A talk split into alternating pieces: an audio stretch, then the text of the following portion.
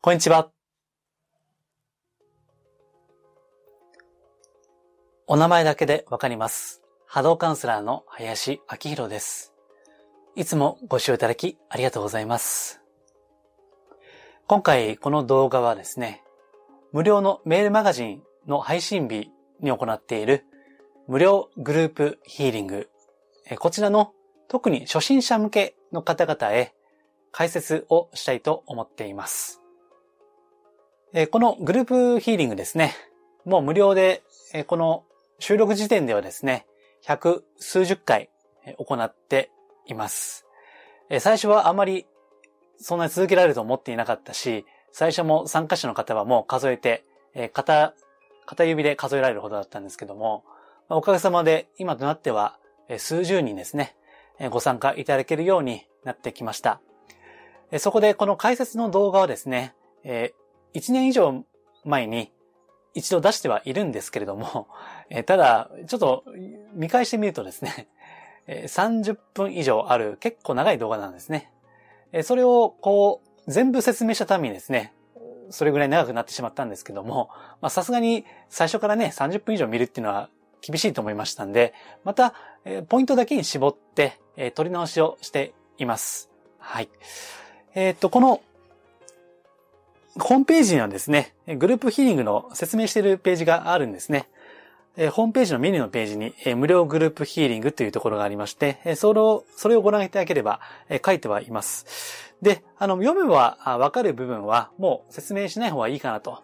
その方がですね、この動画の撮影時間もだいぶ減らせると思いますので、今回は、ま、ビジュアルで見た方が良さそうなところだけに絞ってお伝えしますので、え例えば何のためにこれをやるかとか、目的とか、何か裏というか魂胆というか、そういうのはないのかとか、えそういったことはあの文章で説明していますし、えまた実際のえお客様のお声ですね、えご感想の声もリアルですね、全部。えそれも載せていますので、ま、文章でわかることは文章で読んでいただいて、で、ま、ちょっと文章だけではわかりにくい部分をですね、補足をしたいと思います。はい。えーではですね、早速、事前準備というですね、あ、そうな、うん、あの、ホームページでは、現時点では、後半の受け方の例というところですね。それを口頭で説明をしていますので、もしよければですね、まあ、これはあの、YouTube、これをご覧いただいて、合わせて、あの、この文章を読んでいただくと、よりわかりやすいかなというふうに思います。はい。では、まず事前準備ですけども、えー静かな場所を選んで、部屋はまあ薄暗く、あるいは消灯するですね。で、椅子に腰掛けるか、まあ、あぐらの姿勢を取ると。で、背筋は、まあ、張りすぎない程度に、こう、自然にまっすぐ伸ばすってことですね。えー張りすぎない方がいいです。張りすぎると呼吸がしにくいんで、えー自然に伸ばしてください。えーそして、目を閉じるということですね。あの、ヨガとか座禅とかですね、そういったことやってらっしゃる、やっていらっしゃる方は、あの、薄く目を開ける半眼っていうね、えーそういった、あの、慣れてる方は、あの、それでも結構です。えーここで申し上げていることは、あくまで、えー一例に過ぎませんので、もし、えーあなたご自身がすでに瞑想とかヒーリングとか、ヨガとか座禅とかですね、えーやっていらっしゃるようであれば、あの、その方法で、あの、全く結構ですから、えーこれはまだ、あの、よくわかんないなっていう人向けに、まあ、あの、あくまで一例ですよっていう感じで、えお伝えをしています。はい。で、えっと、まず、開始の時にですね、呼吸、えこれは非常に大事です。え呼吸をするということですね。えっと、ここではですね、あの、まず息を吐き切るということが大事なんですね。えー普通ですね、あの、ここに肺が、胸のところにね、肺がありますけども、私たちは普段肺の一部でしか呼吸をしていないわけですね。ですから、えっ、と、深呼吸っていうのは、あの、できるだけ肺の多くの容量を使って呼吸をするということ。で、それによって新鮮な空気が、こう、循環するとともにですね、えー非常に、あの、精神的なものも伴っていまして、深く呼吸をするっていうのは非常にリラックスですね。まあ、副交感神経というね、リリラックスをこう促進する作用があるわけです。ですから、深い呼吸をするということが、まず、まあ、こういった瞑想とかヒーリングの前には大事なんですね。はい。では、まず、息を吐き切る。どんな感じか。ね。こういったことはちょっと文章では分かりにくいんで、今やりますけど、吐き切る。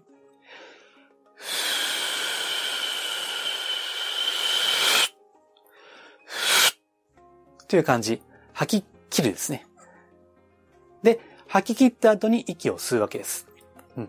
で、これがですね、このホームページの中では、478呼吸法というものをご紹介しています。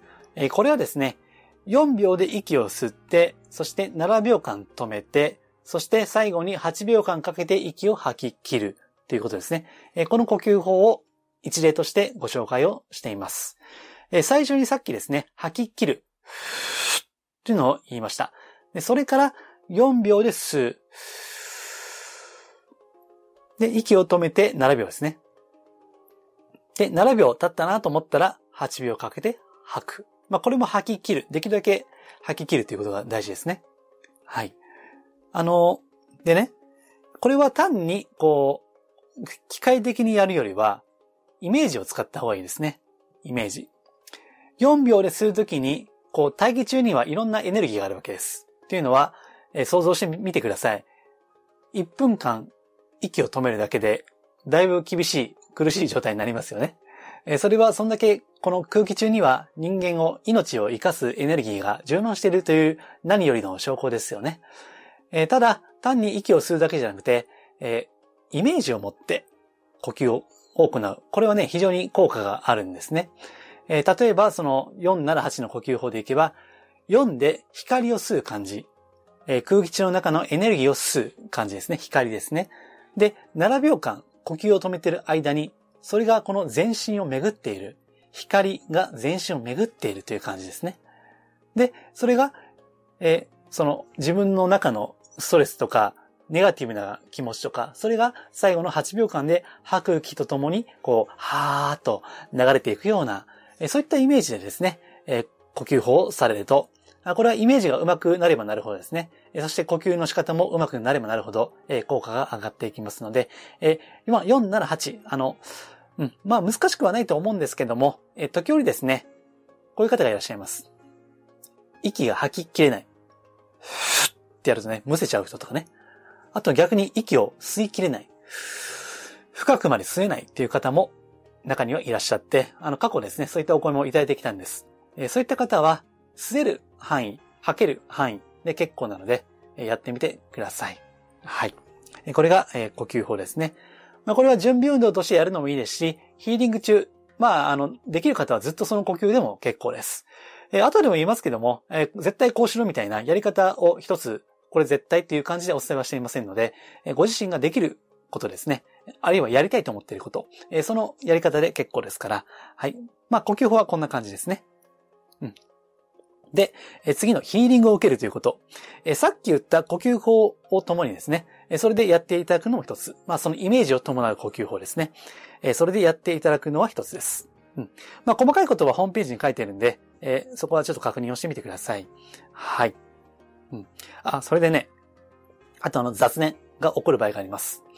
えー、せっかく、あの、心を落ち着けようと思ってるのに、なんか皮肉なことにね、あの、そ、それをすればするほど、あの、今日の夕ご飯どうしようかなとかね、明日仕事嫌だなとかね、あの、いろいろ、眠たいなとかね、そういったことも思ったりするわけです。えー、そういった場合はですね、あの、まあ、これもちょっと慣れが必要なんですけども、雑念はやり過ごすっていうことですね。よく例えて言うのはですね、あの、電車のこう、横の車窓ですね。窓ですね。窓で景色をこう、ザーッと流れていきますよね。それって別にいちいちこう、なんか、あ、あそこになんか工場の看板があるとかね。まあ一瞬見えますけども、すぐ通り過ぎていくじゃないですか。ね。あそこの家のなんか、うん、まあビルがあるのとかね。えそのようにですね、え雑念が起こってもやり過ごすということ。え雑念は現れれば、しばらく経てば必ず消えていくという性質を持っています。えなので、もしなんか、うん、雑念が湧いてきたら、あなんか湧いてるなっていう感じですね。黙って眺めるような感じ。えただこれは口で言うほど簡単ではありません。えー、特にですね、まあその人間関係とか、えー、恨み、つらみ、怒りみたいな、えー、そういったものが深ければ深いほどなかなか難しいんですけれども、まあ極力こうやりすぎ過ごすということですね。うん。そういう感覚でいいです。雑念が起こったからダメだということで、自分を否定しないようにですね、心がけてみてください。はい。でね、えっと、呼吸法がめんどくさいとかね、そういう方もいらっしゃると思うんですね。あるいは最初の準備運動の時だけ呼吸法はする。まあ3回だけやろうと。あとは静かに受けたいという方もいらっしゃると思いますね。うん。そういった方はですね、えー、このホームページにもご紹介しますけども、例えば、えー、こう、受けながらですね、あ、ちなみにですね、あの、うん、手は、手のひらはですね、ちょっと立ちますね。手のひらは、えー、膝の上にこう、なんていうかな。こう置く感じよくあの、瞑想とかヨガとかやる方は慣れてるかもしれません。手は膝の上に、こう、自然な形で乗せるということですね。うん。あるいはヨガやってらっしゃる方であれば、まあこういうですね、これ、陰と言いますけども、こういう風にやってる方もいらっしゃるかなと思います。えー、これでも結構です。えー、あとはですね、うん、手をですね、えっ、ー、と、座禅組むときって、えっ、と、こうかな。こんな感じ。うん。で、やるのもいいし、あとは普通にこうやって、こう、手を組んでいただいてもいいです。うん。まあ、膝の上に、あの、力抜いて、え手を置くっていうのが一番やりやすいかなと思います。うん、で、えその状態でですね、え心の中で、あの、呼吸法は普通の自然の呼吸で、心の中で、私は愛と光と忍耐です。という言葉を繰り返す。私は愛と光と忍耐です。ということですね。えー、この言葉はですね、まあ、ご存知の方いらっしゃるかもしれませんが、例の斎藤ひとりさんの本の中でですね、ご紹介があったもので、まあいいなと思ったんで、採用しています。はい。うん。ただまあ、愛と光と忍耐ですと、なんかね、忍耐っていい言葉なんですよ。えー、我慢はただ我慢するものですね。ただ忍耐というのは、ちゃんとこう、あの、この忍耐の先に、えー、なんていうかな、素晴らしい出来事があるとかね、この先にゴールがあるとか、光があるとか、そういった、あの、積極的な、あその、耐えるっていう意味なんですね。ただ、人の中にはですね、忍耐という言葉が嫌だという人もいるかもしれません。はい。まあ、そういった方はですね、もっと簡単に心の中で、ありがとうございます。ありがとうございます。ありがとうございます。という言葉を繰り返すですね。これはお経のように、ただ機械的であっても結構です。ただひたすら、ありがとうございます。ありがとうございます。ありがとうございます。と、繰り返す。えっとね、あのいろんな瞑想法があるんですけども、なんか無念無想っていうのはまあ難しいんですよね。で、無念無想にしようとすればするほど、さっき言った雑念が湧いてくるっていうのもあるんです。ただ、うん、あの、特にわかりやすいのは、その、一つの言葉に集中するということですね。まあ、南明法蓮華経とか、生身打仏もそうですね。ある言葉に集中することで意識をそこにこう持っていくというですね。非常に合理的な理にかなった方法なんですよね。えー、ですが、まあ、皆さんがね、あの、南明法蓮華経信仰あったり、まあ、生身打仏信仰あるわけじゃないと思いますから、そういった場合は言葉、ありがとうございますという一つの言葉に集中していく。これが集中していけばですね、雑念は湧き起こりにくくなります。無念無想で何も考えなって言われるよりは、格段に起こりにくくなりますので、もし一番手軽な方法はあるとすれば、ただありがとうございますとひたすら言うということですね。呼吸は自然で結構です。心の中で唱え続けるということですね。あとですね、これはちょっと応用編というか、まあできる人はやってくださいという内容なんですけども、さっきのありがとうございますだけでもいいんですが、もう一つ、もし、可能であればですね、守護霊様、ありがとうございます。ですね。守護霊という言葉を入れるということですね。えー、これ私は過去の動画とか文章でもですね、あるいは有料のレポートも売ったりしてるんですけども、えー、守護霊のことについてはかなり説明をしているんですね。えー、ですから、あの、まあ、これをずっと、このホームページとかメルマガとかご覧の方はですね、ある程度ご理解いただいているかもしれません。ただ、まあ、これを強制ではありません。もし可能であれば、守護霊さん、ありがとうございますとね、言っていただけると、なおいいんじゃないかなというふうに思います。そして、えさらにですね、さらに可能であれば、えこの動画撮影してるちょっと前にも出したんですけども、動画でね、え世界平和の祈りですね。えこれももしできれば唱えていただくと、まあ、個人的にはいいなというふうに思っています。え初めての方にこの祈りの内容をお伝えしますね。ホームページも載せていますんで、そこもあの後でご参考にしていただければと思います。はい。世界平和の祈りとは、こういった文言です。世界人類が平和でありますように、日本が平和でありますように、私たちの天命が全うされますように、守護霊様、ありがとうございます。守護神様、ありがとうございます。これですね。これをひたすら繰り返す。ということですね。これも機械的で結構ですし、まあ、なおいいのは思いがこもっていた方がもっといいですけども、機械的でも十分です。まあ、最後のですね、守護霊とか、その先の守護人ですね。